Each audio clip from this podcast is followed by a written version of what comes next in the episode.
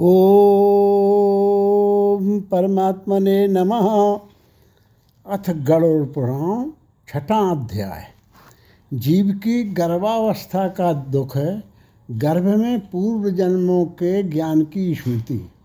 जीव द्वारा भगवान से अब आगे दुष्कर्मों को न करने की प्रतिज्ञा, गर्भवास से बाहर आते ही वैष्णवी माया द्वारा उसका मोहित होना तथा गर्भावस्था की प्रतिज्ञा को भुला देना।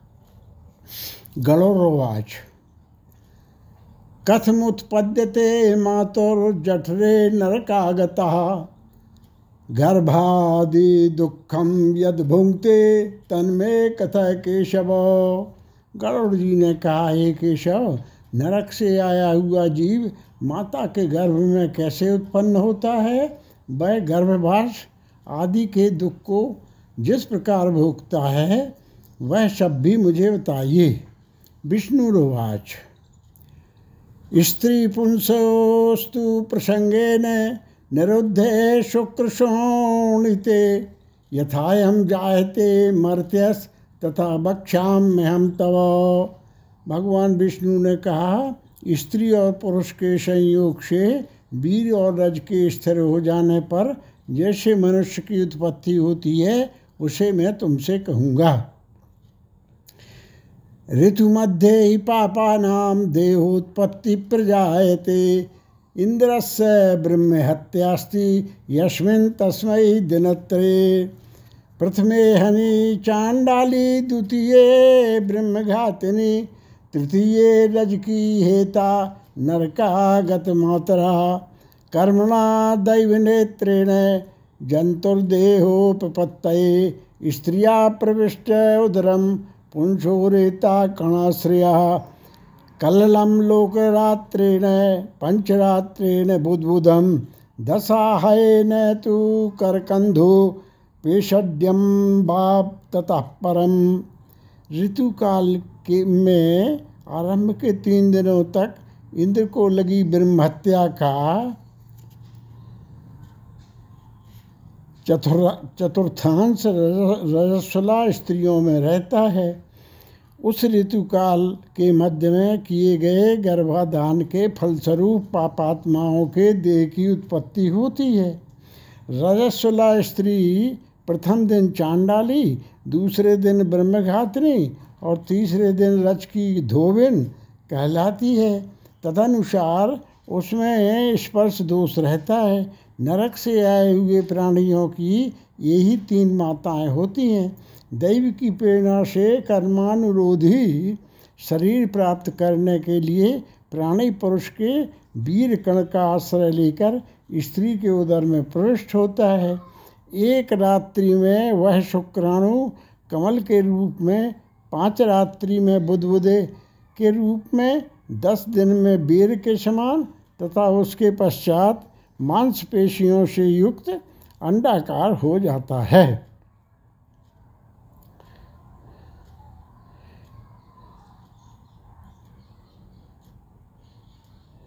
स्त्रियों ने यह बर पाकर कि वे सर्वदा पुरुष का सहवास कर, सकें। ब्रह्मत्या का तीसरा चतुर्थांश स्वीकार स्वीकार किया। उसकी ब्रह्मत्या प्रत्येक महीने में रज के रूप में दिखाई पड़ती है।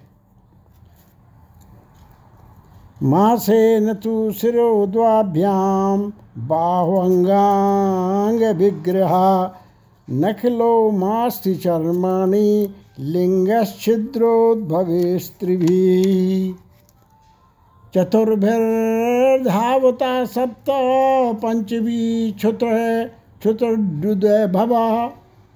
खट्भिर जरायुणाम्बीत कुक्षौ भवती दक्षिणे। मातुर जंधान पानाद्यैरेधातुरसम्मते शीते भिन्नमूत्रयोर्गर्ते सा जंतुर जंतु संभवे। एक मास में शर, दो मास में बाहु आदि शरीर के सभी अंग तीसरे मास में नख, लोम, अस्थि, चर्म तथा लिंग बोधक छिद्र उत्पन्न होते हैं। चौथे मास में रस, रक्त, मांस, मेदा, अस्थि, मज्जा और शुक्र, ये सात धातुएँ तथा पाँचवें मास में भूख, प्यास पैदा होती है। छठे मास में जरायु में लिपटा हुआ वह जीव माता की दाहिनी कोंक में घूमता है और माता के द्वारा खाए पिए अन्नादि से बड़े हुए धातुओं वाला वह जंतु विष्टा मूत्र के दुर्गंध युक्त गड्ढे रूप गर्भाशय में सूता है।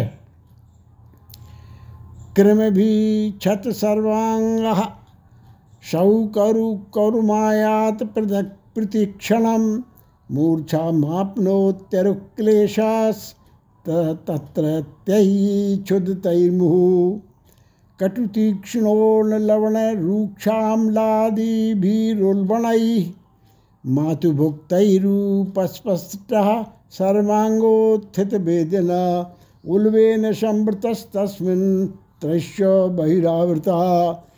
वहाँ गर्भस्थ क्षुधित कृमियों के द्वारा उसके सुकुमार अंग प्रतिक्षण बार बार काटे जाते हैं, जिससे अत्यधिक क्लेश होने के कारण वह जीव मूर्छित हो जाता है। माता के द्वारा खाए हुए कड़ुए तीखे गरम नमकीन रूखे तथा खट्टे पदार्थों के अति उत, उत्वेजक संस्पर्श से उसे समूचे अंग में वेदना होती है और जरायु झिल्ली से लिपटा हुआ वह जीव आंतों द्वारा बाहर से ढका रहता है। आस्ते कृत्वा सरा कुक्षऊ भोग्न पृष्ठ सिरोधरा अकल्पा स्वांग चेष्टायाम शकुंतेयो पंजरे तत्र लब्धस्मृतिर्दैवात् कर्म जन्म शतोद्भवम स्मरण दीर्घ मच्छ्वासन शर्म किम नाम बिंदती नाथमाना ऋषिभिर्भीता सप्तभद्री कृतांजलि स्तुवीत तम विक्लव्या वाचाएनो दरेर्पीतः आरभ्य सप्तमान मासा मासाल्लब्धबोधो वेपितः नैकित्रास्ते श्रुतिबातैर्भिष्टा भूरे वशौ शूदरः उसकी पीठ और गर्दन कुंडलाकार रहती है। इस प्रकार अपने अंगों से चेष्टा करने में असमर्थ होकर वह जीव पिंजरे में स्थित पक्षी की भांति माता की कुक्षी में अपने सिर को दबाए हुए पड़ा रहता है। भगवान की कृपा से अपने सैकड़ों जन्मों के कर्मों का स्मरण करता हुआ वह गर्भस्थ जीव लंबी श्वास लेता है। ऐसी स्थिति में भला उसे कौन सा सुख प्राप्त हो सकता है? मांस, मज्जा आदि सात धातुओं के आवरण में आवृत वह ऋषिकल्प जीव भयभीत होकर हाथ जोड़कर विकल वाणी से उन भगवान की स्तुति करता है, जिन्होंने उसको माता के उदर में डाला है। सातवें महीने के आरंभ से ही सभी जन्मों के कर्मों का ज्ञान हो जाने पर भी गर्भस्थ प्रसूति वायु के द्वारा चालित होकर वह विष्टा में उत्पन्न सहोदर, उसी पेट में अन्य कूड़े, कीड़े की भांति एक स्थान पर ठहर नहीं जाता। कीड़े की भांति एक स्थान पर ठहर नहीं जाता। जीववाच श्रीपतिम जगदाधारम शुभक्षय कारकम ब्रजामि शरणम विष्णु शरणागत बत्सलम जीव कहता है, मैं लक्ष्मी के पति, जगत के आधार, अशुभ नाश करने वाले तथा शरण में आए हुए जीवों के प्रति बात्सल्य रखने वाले भगवान विष्णु की शरण में जाता हूँ। तन्माया मोहितो दे तथा पुत्र कलत्र के अहम ममाभिमाने ने गतोहम नाथ संस्मृतम। कृतम परिजनस्यार्थे मया कर्म शुभाशुभम। एकाकी तेन दग्धोहम ना गतास्ते फल भागिना यदि योन्या प्रमुच्येहम तत स्मरस्ये पदं तब तमुपायं करिष्यामि। येन युक्तिं व्रजाम्यहं विष्णुमूत्रकूपे पतितो दग्धोऽहं जठराग्निना।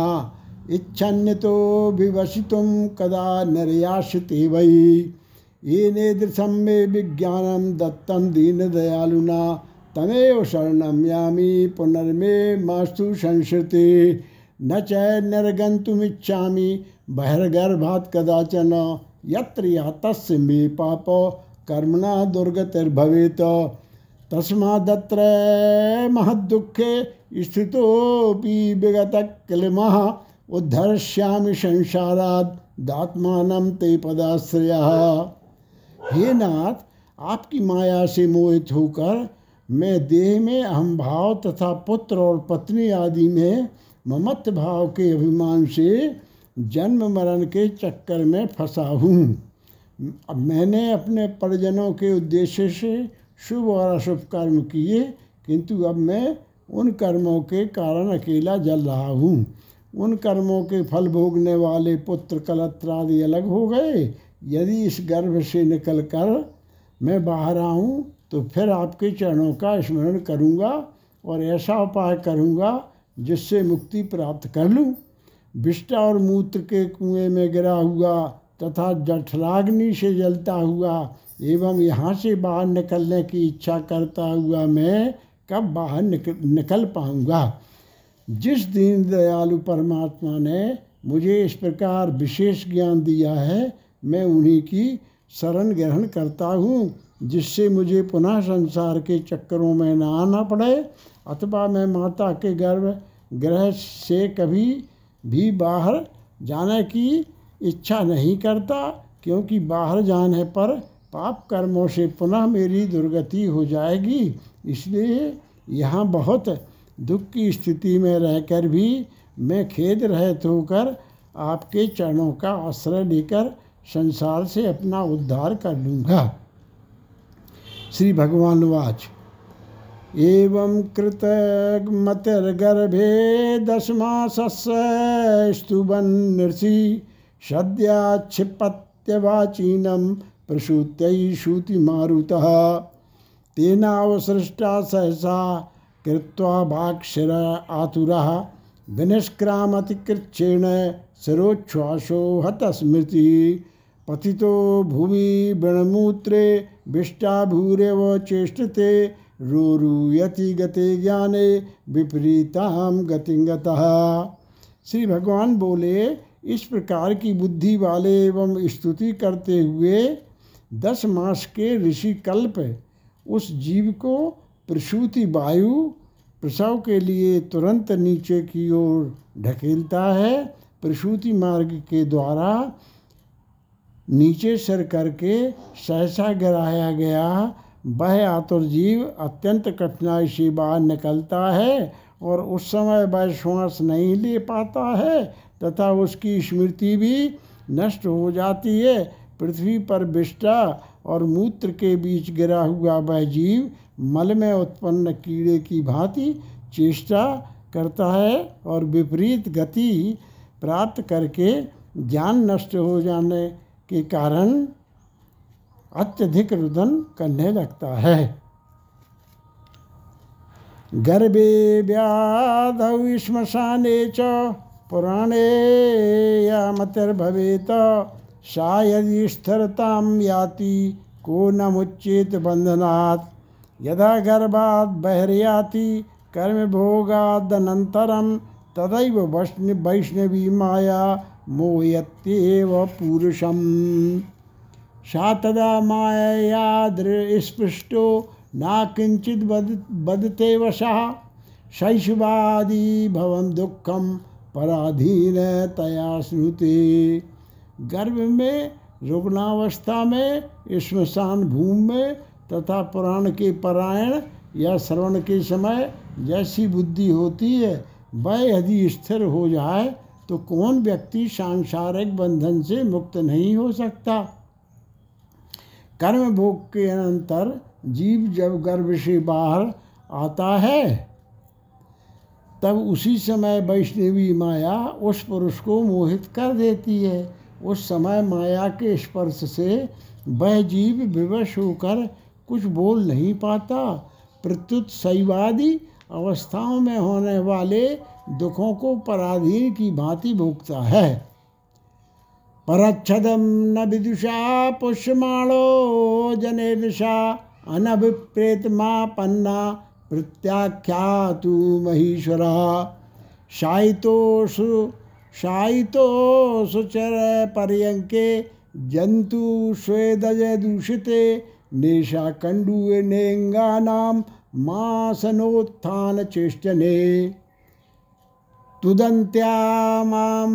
त्वचम दंसा मस्का मत्कुणादय रुदंतम विगत ज्ञानम कृमया कृम कम यथा। उसका पोषण करने वाले लोग उसकी इच्छा को जान नहीं पाते, अतः प्रत्याख्यान करने में असमर्थ होने के कारण वह अनभिप्रेत विपरीत स्थिति को प्राप्त हो जाता है श्वेत जीवों से दूषित तथा विष्टामूत्र से अपवित्र शैया पर सुलाए जाने के कारण अपने अंगों को खुद जाने में। आसन से उठने में तथा अन्य चेष्टाओं को करने में वह असमर्थ रहता है। जैसे एक कृमि दूसरे कृमि को काटता है, उसी प्रकार ज्ञान शून्य और रोते हुए उस शिशु की कोमल त्वचा को डांस, मच्छर और खटमल आदि जंतु व्यथित करते हैं। इतम शैवम भुक्त्वा दुखम पौगंडमेव च। ततो यौवनमासाद्य याति संपदमासुरीम तदा दुर्व्यसनासक्तो नीच संग परायण शास्त्र सत्पुराणाम च द्वेष्टा सैत् का कमलम पट। इस प्रकार शैशवावस्था का दुख भोग कर, वह पौगंड अवस्था में भी दुख ही भोगता है। तदनंतर यह अवस्था प्राप्त होने पर आश्री संपत्ति को प्राप्त होता है।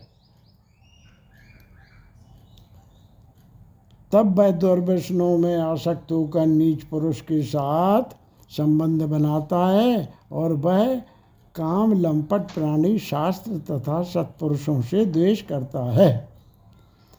दृष्ट्वा स्त्रियं देवमायां तद्भावैरजितेन्द्रिया प्रलोभिता पतत्यन्धे तमस्यग्नौ पतङ्गवत। कुरङ्गमातङ्गपतङ्गभृङ्गमीना हता पञ्चवीरेव पञ्च। एका प्रमादी सा कथं न हन्यते यः सेविते पञ्चवीरेव पञ्च। भगवान की माया रूपी स्त्री को देखकर वह अजितेंद्रिय पुरुष उसकी भाव भंगिमा से प्रेरित प्रलोभित, महामोह रूप अंधतम से उसी प्रकार गिर पड़ता है, जिस प्रकार अग्नि में पतंगे, हिरण, हाथी, पतंगा, भोरा और मछली, ये पाँचों क्रमशः शब्द, स्पर्श रूप गंध तथा रस इन पाँच विषयों में एक एक आसक्ति होने के कारण ही मारे जाते हैं। फिर एक प्रमादी व्यक्ति जो पाँचों इंद्रियों से पाँचों विषयों का भोग करता है, वह क्यों नहीं मारा जाएगा?